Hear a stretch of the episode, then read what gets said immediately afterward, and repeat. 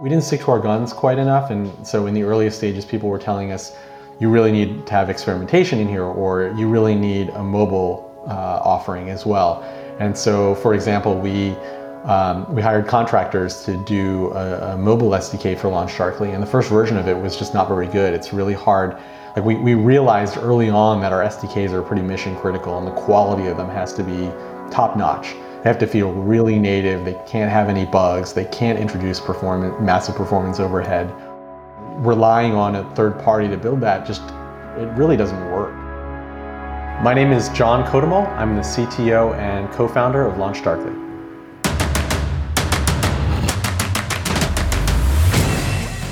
This is Code Story, a podcast bringing you interviews with tech visionaries who share in the critical moments of what it takes to change an industry and build and lead a team that has your back. I'm your host, Noah Labhart, and today, how John Kodumal built the number one platform to release your product using feature flags. All this and more on Code Story. John Kodumal grew up really into computers. And he's old enough that during his childhood it was abnormal to be so into computers. To illustrate just how much he was into computers, he told me a story about how he taught himself to touch type in grade school using the Dvorak keyboard layout. He's a family man with two children a seven year old daughter and a five year old son.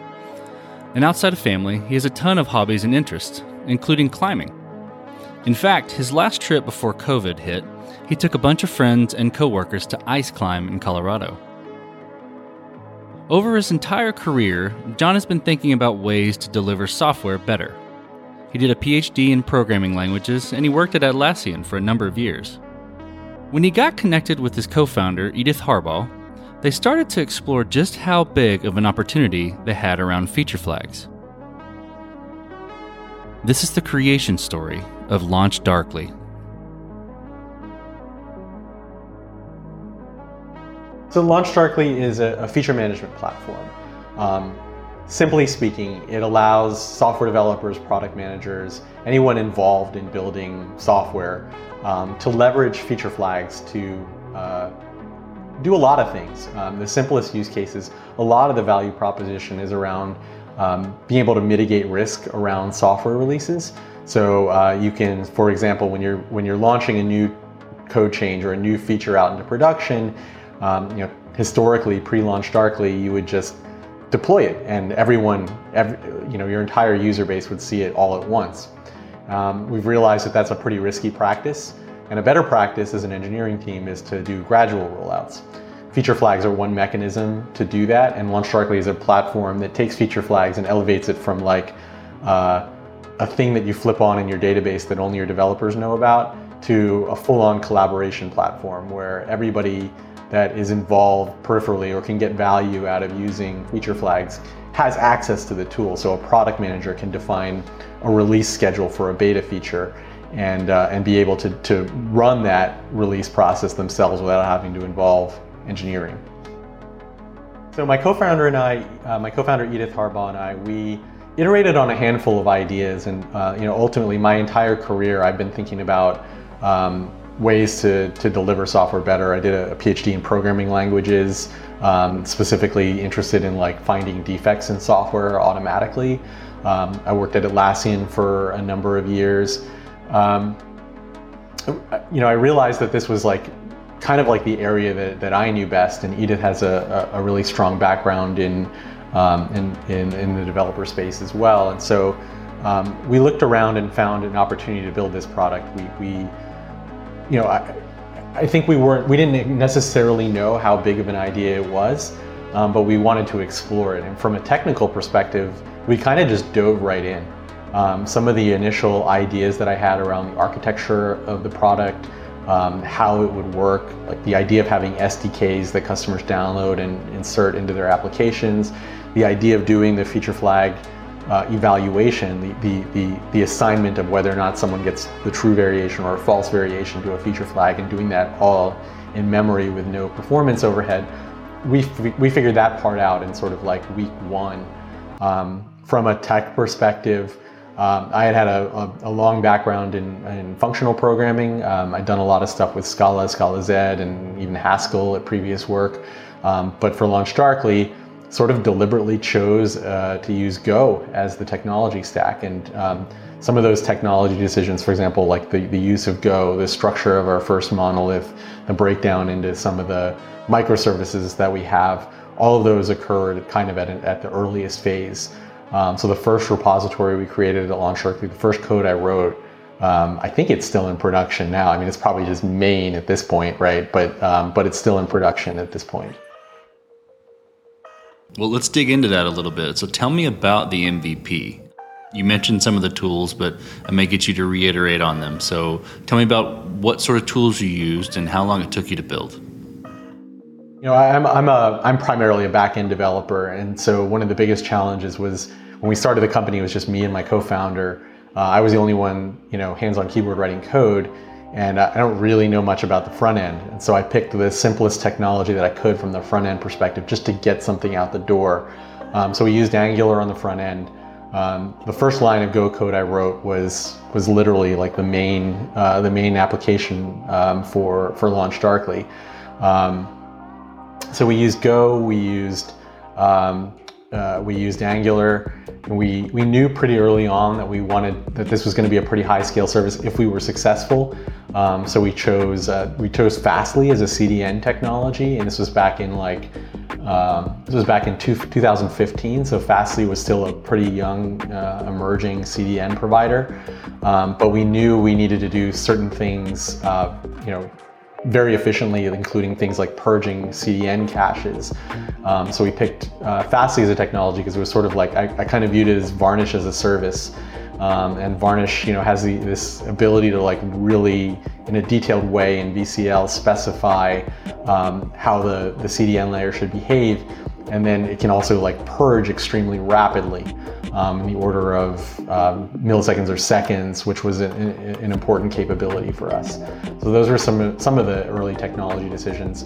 Um, we were also, you know, from an operational perspective, um, I didn't have a ton of time to dig deep into AWS, um, and so as a shortcut, we were deployed on DigitalOcean for a while. Um, we eventually migrated into AWS, and now we're heavy consumers of many of AWS's services. So in, that early, you know, product you mentioned, you know, what sort of decisions and trade-offs did you have to make? Dig into some of those about technical debt, feature cut. You mentioned DigitalOcean. There's probably some stories there, but what sort of decisions and trade-offs did you have to make, and how did you cope with them?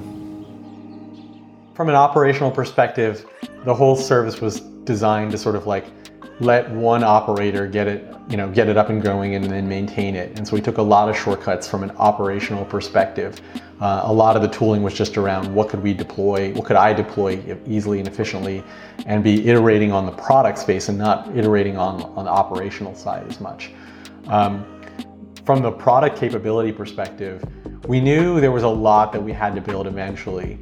Um, but we really this was this was category creation. I mean, a, a, product like this didn't really exist in the commercial space. There were a lot of open source tools. There were a lot of things in the commercial space that focused on A/B testing. And a lot of the pushback we got from early customers was, "Why isn't this A/B testing?" And we really had to define what the difference was, what the unique needs were when you were thinking about feature management versus um, specifically optimization focused A B testing, different user personas, different needs.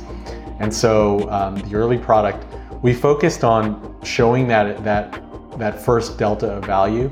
We knew that we'd be heavily used on the server side, um, even though a lot of you know a lot of people, customers, investors were telling us, you know, you need to focus on mobile and client side because that's where the web is today. We realized actually like this is something that we expect developer development teams to use in terms of like how they develop all of their code, not just you know experiments they want to run. And that means that it's part of their daily practice and that means that it's going to be involved on the server side. So in the early days we, we focused on like really core simple rollout capabilities. Can you do a canary release with LaunchDarkly can you do that on Java? We picked Java as sort of like the earliest stack, and I built one of the SDKs for one of the earliest SDKs we built was for Java. Um, so we focused on Java. We kept this, we kept the capabilities really simple, but we really focused on sort of that core use case. you know, can I flip a flag off nearly instantaneously if something goes wrong after I deploy without having to roll back the deploy? And that was what the MVP did. I was laser focused on that. Well, then, okay, so you've got the you got the MVP. It's laser focused. Uh, you work through some of the decisions and trade offs, and you're getting some traction. Tell me how you progress the product from there, how you matured it, and um, kind of framed in the in the from the standpoint of how did you build your roadmap and figure out this is the next most important thing to build. There was this sort of like hump that we had to get over, which was we we we we applied like sort of like a lean development methodology for the first cut. And as I said, it was laser focused around that one use case. And um, we recognized that there was like a, a, second version of the product that needed to do a heck of a lot more. And it involved like a new UI, new capabilities. This was sort of like where we introduced some of the more sophisticated targeting capabilities. So, you know, in LaunchDarkly today, you can, um, you know, you can do a, a percentage rollout. You can kill switch a flag, but you can also say things like, um, if the user is in the early adopters segment uh, and they've logged in in the last 30 days, serve them this variation, otherwise serve them that variation. And that sort of conditional logic with operators and attribute matching and filtering, we had to build that into the second version of the product. Um, and that, that was sort of like the big hump that we, we overcame from the MVP to the thing that eventually became the LaunchDarkly that people recognize today. And I would say like one of the things that um, I wish we'd done is actually I, I know it's counterintuitive. A lot of times when you're an entrepreneur, everybody says be laser focused, do just that one thing. Um, I, I, I, think we could have been laser focused in terms of the messaging and been a little been a little bit more ambitious in the MVP because one of the things I've learned in expanding like the MVP out to a full fledged pro- product is um, some of the data modeling decisions that you make, like the information architecture of the product, it is super hard to iterate on that. Um, you know, there were phases where we were like, all right, we need we need a concept of environment so that you can deploy to staging and have not have that affect your production rollout. And we had to like re-architect the the IA or the, the data models in the product to accommodate that. And that was an extremely painful process and something that we could have just sort of shortcut all of that if we if we'd been a little bit more ambitious in terms of like how we modeled things originally. Was there any part of that where so you you didn't model it that way originally, uh, and you learned it sort of along the way how you would model it? Would you have known everything that you needed to know in the beginning if you were that ambitious? Is kind of where my question is. I, I don't know in 2015 if we would have, but I think in 2021 the picture is much clearer and, and I'll explain that very specifically. Um, I think I think in 2021, the current generation of developer-focused tools and a lot of B2B tools understand that they need to sell to the enterprise, and what that means specifically is much more well known in 2021 than it was in 2015, and it is much easier for a small startup to build towards the enterprise um, with some of those capabilities from the outset. Um, so, for example, like delegating administration privileges or audit logs or role-based access controls. These are things that, that you know you're going to need to build. Um, and you know, there's a site like enterpriseready.io, for example, is a there's a static site um, that kind of describes uh, what you need. And I think more and more startups are actually coming to uh, the market with an early MVP that serves more of those enterprise needs because it's cheaper to do and it's better known. And um, I think if we'd started LaunchDarkly today, we would have gotten a leg up by sort of just assuming we were building from the enterprise from, from day one. Well, let's switch to team. So tell me how you built your team and what you looked for in those people to indicate that they were the winning horses to join you.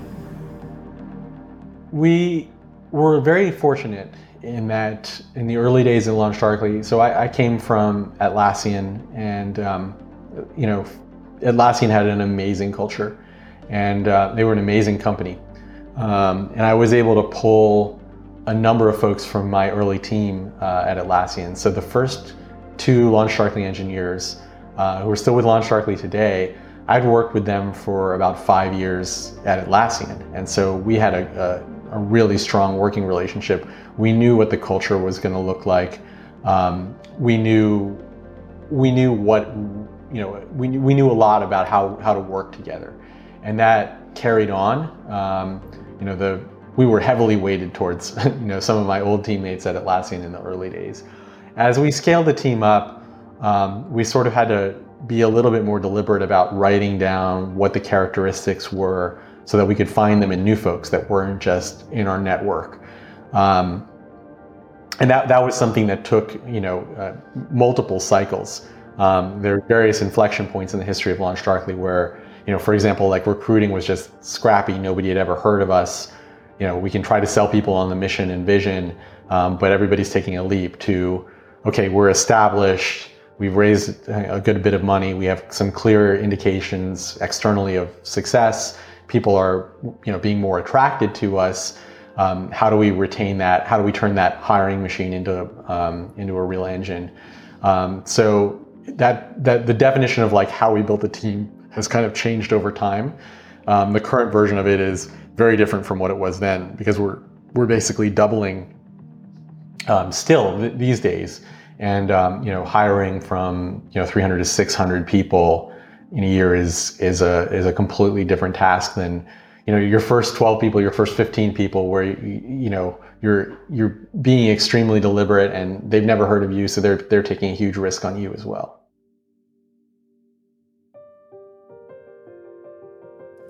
well let's switch to scalability so did you build this to scale efficiently from day one or are you fighting this as you grew and you, and you touched on it a little bit in the beginning but i want to dive into that topic specifically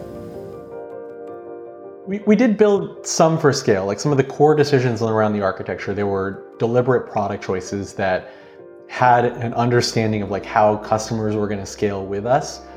One thing I will say is um, our ability to scale to request volume without you know that that sort of has evolved massively over time. So when the first production customer of LaunchDarkly, I remember when they onboarded, you know, we were hand hold, we were holding their hands as they walked through the onboarding process. They got us into production, and I saw our analytics go from zero requests per second, like totally dark, to six requests per second, and I almost had a heart attack. Um, six requests per second. How are we going to possibly manage this volume? I was just with one customer. Um, the current system now is doing 6.5 million requests per second on our analytics pipeline um, 49 terabytes of, of data ingested per day, 20 trillion feature flags. So we scaled from you know me having a heart attack over six requests per second to that. Um, I would I would say the, the lessons I learned is sort of like um, the the behaviors that we built into the system that were customer visible. We built those for to scale for day one. Sort of like the idea of like you can evaluate a feature flag and that will happen in memory. It will generate an event asynchronously um, and we will process that event and we will batch and process that event. We built that in from sort of day one. Um, we have iterated massively on the, the back end infrastructure to actually handle that from um, you know various different um, systems used to process messages to um, like a queuing system, bringing Amazon Kinesis into the fold, um, bringing auto scaling into the fold. All of those things were gradual steps that we took over time to get to the point where we're at today and our ability to handle the, the, the scale that we're at today. You can change stuff that's on your end. Can't really change stuff that's on the on the customer's end so rapidly. So um, you need to, you know, what's in what's in the customer's hands. For us, that's like SDKs um, because they they in, embed SDKs into their product. If you have a component like that, you need to invest up front in making sure that that scales because you will never be able to get a customer to upgrade on a rapid cadence if there's an emergency. The stuff that happens behind the scenes, all your back end stuff, you can iterate on that, you know, uh, to your heart's content, and you have the ability to do that over time. It doesn't make sense to invest in, and say, we're going to handle 6.5 million requests per second from day one when you're building an initial service. You're going to over engineer it. Um, you can afford to, to grow into that over time. Well, as you step out on the balcony and you look across what you've built with LaunchDarkly, what are you most proud of? I think I am most proud of the impact that we have uh, for customers. Um, and the and, and sort of like transitively the, the, the positive impact that I believe that that plays on in the world. Um, so, you know, when you're building a service like LaunchDarkly, you're you have the opportunity with what we built to change the way people do software development, um, and that sounds grandiose. Um, but I think you know when, when you talk to our customers, it's a reality that they're facing today. You know, some of our largest customers that are using us, literally every change they go they put out is protected by a feature flag. Uh, it's baked into their development processes. As somebody that spent over 20 years of my career thinking about how to how, how, how to help people build better software faster, um, that's that's kind of the holy grail. That's amazing. I'm super excited about that, and um, our ability to help customers, you know, our ability to help people build better software, I think, impacts the world positively. I mean, I think at the end of the day, if you're in the software industry, you have to, at some level, believe that software is making the world a better place. Um, and if you can help companies build better software, then you can help make that the world a better place. Ultimately, again, that sounds grandiose, but I think it's a, it's it's it's actually true. I believe that. Well, let's flip the script a little bit. Tell me about a mistake you made and how you and your team responded to it. Well, I, I alluded to it earlier, but I think one of the mistakes that we made was not investing in the information architecture, the, the data model, the product adequately at the earliest stages. And um, we faced it by, I mean, in the most painful and obvious way possible, which was just we, we, had, we had to do these multiple migration efforts to inject new layers into the data model, like a concept of environments, a concept of projects, um, a concept of, uh, like a stronger concept of organizations. Um, so we we, we sort of paid for that mistake um, pretty early on. I think another mistake we made was um, we didn't stick to our guns quite enough. And so in the earliest stages, people were telling us, you really need to have experimentation in here, or you really need a mobile uh, offering as well. And so, for example, we um, we hired contractors to do a, a mobile SDK for Launch LaunchDarkly, and the first version of it was just not very good. It's really hard like we, we realized early on that our SDKs are pretty mission critical and the quality of them has to be top notch. They have to feel really native. They can't have any bugs. They can't introduce performance, massive performance overhead. And um, we, you know, relying on a third party to build that just, it really doesn't work. Um, I think we would have been better off holding off on some of the mobile SDKs for, you know, six months until we could bring somebody into LaunchDarkly uh, a developer in-house to build that and really understand like what we were trying to do with LaunchDarkly and build that, uh, build a great mobile experience for us. And so that came later. Um, we brought everything in-house. We have over 22 SDKs now from you know every mobile platform you can think of, browser, JavaScript, um, Java, you know, all the way up to some esoteric things like Haskell, uh, Lua, things like that. So um, it, it is something that we've we've really invested in, um, and we view as one of the most critical pieces of like the engineering that we do here uh, is is all of the SDKs that we support. What does the future look like for the product and for your team? We think we're really only starting to tap into the value proposition of what feature management is. As I mentioned earlier, we were in a stage five years ago where we were sort of like creating the category of feature management, telling people what it was and how it could change the way you do software development. I think at this stage, um, you know, a good chunk of the market understands what we do. A good a good number of customers are seeing the value proposition firsthand, and they want to know what's next. What more is there to feature management? What else can it do? And um, that's one of the things that we're we're focused on from from a company perspective. Um, we're growing uh, massively. We're you know we're still basically doubling year on year uh, on a number of different fronts. Um, one of the things that uh, we're going after that uh, I, I, wouldn't necessarily have anticipated is uh, we've got a lot of traction in the federal sector, and so we're going through a FedRAMP um, certification uh, now. So we're we're listed as FedRAMP in process, and we've done a number of the compliance things in the past, like a SOC 2, Type 2, and ISO 2701. FedRAMP is a completely different level of, of difficulty. Um, and we've gone through it. We're spinning up our federal instance. We actually have uh, a good number of uh, federal customers already, um, and we're excited to bring them onto a, a more hardened uh, platform, uh, LaunchDarkly platform that they can use. Let's switch to you, John. Who influences the way that you work? Uh, a CEO, a CTO, really any person. Name a person you look up to and why.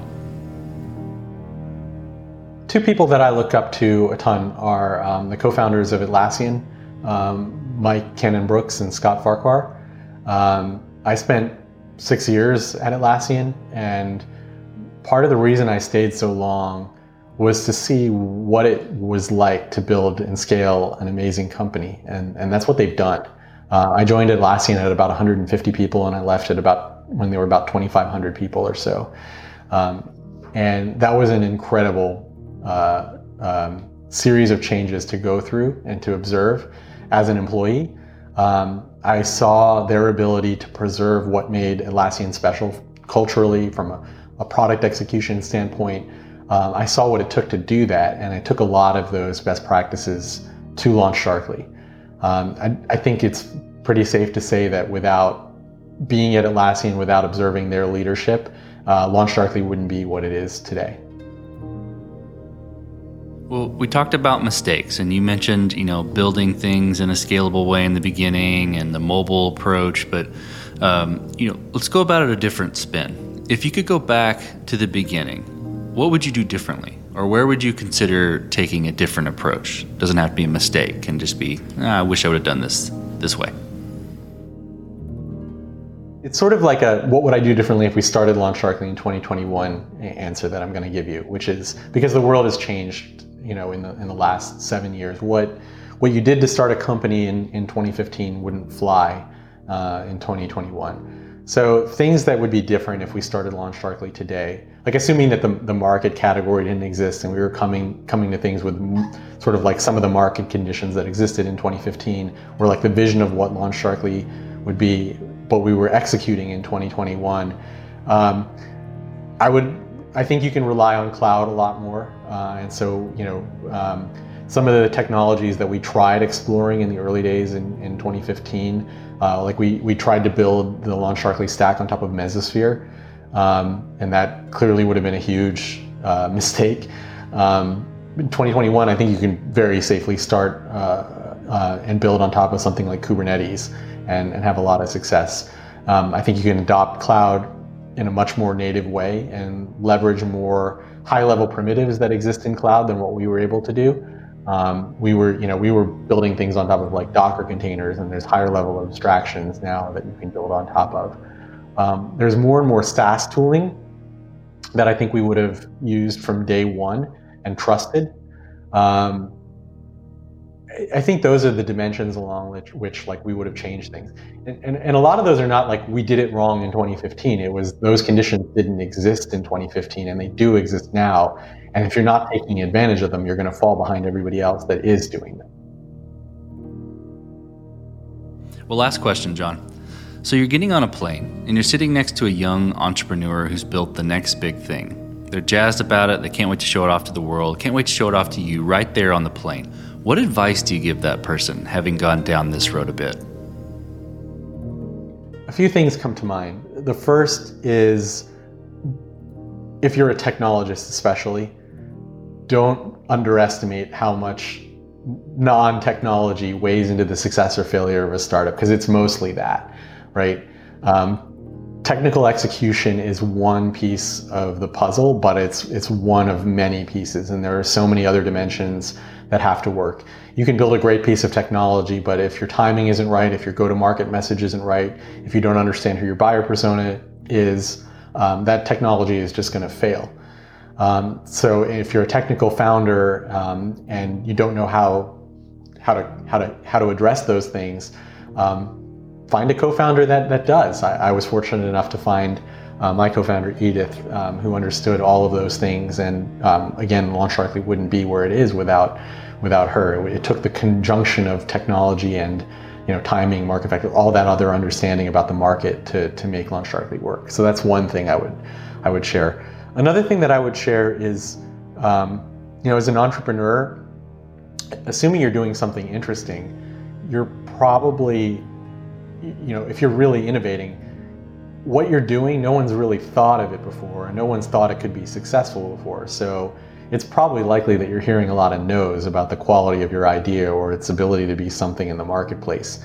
Um, and and part of that, part of being an entrepreneur is sort of like absorbing that and understanding where you're right and everybody else is wrong. When we started LaunchDarkly, everybody told us that this was just exper- this was just experimentation. This was just a feature from an A/B testing tool. I don't understand why it's not more than that. I don't understand why you're targeting people using feature flags and servers. Like the whole world is mobile applications and web-based applications. So why does the backend matter? And we, we had answers to those questions. Like we, we had a, a strong vision of what we were going to become, but everybody was telling us no. Um, funding was, was really hard for us back in those early days. Um, and I think you know, there's um, there's a fine line here because at one level you have to be, you're probably hearing a lot of no's and you have to deal with that. On the other hand, you know, it's very possible that people are right, are right, and your you know your startup is failing or it you know it has failed and you're just being stubborn about it. Um, and so figuring out the distinction between the two is is is that's that's kind of the art of, of, of being an entrepreneur in a lot of ways as I see it. That's good stuff. I appreciate you sharing that. Well, John, thank you for being on the show today. Thank you for telling the creation story of LaunchDarkly. Thanks, Noah. It was a pleasure. And this concludes another chapter of Code Story. Code Story is hosted and produced by Noah Labhart. Be sure to subscribe on Apple Podcasts, Spotify, or the podcasting app of your choice. Support the show on patreon.com slash codestory for just 5 to 10 bucks a month. And when you get a chance, leave us a review. Both things help us out tremendously. And thanks again for listening.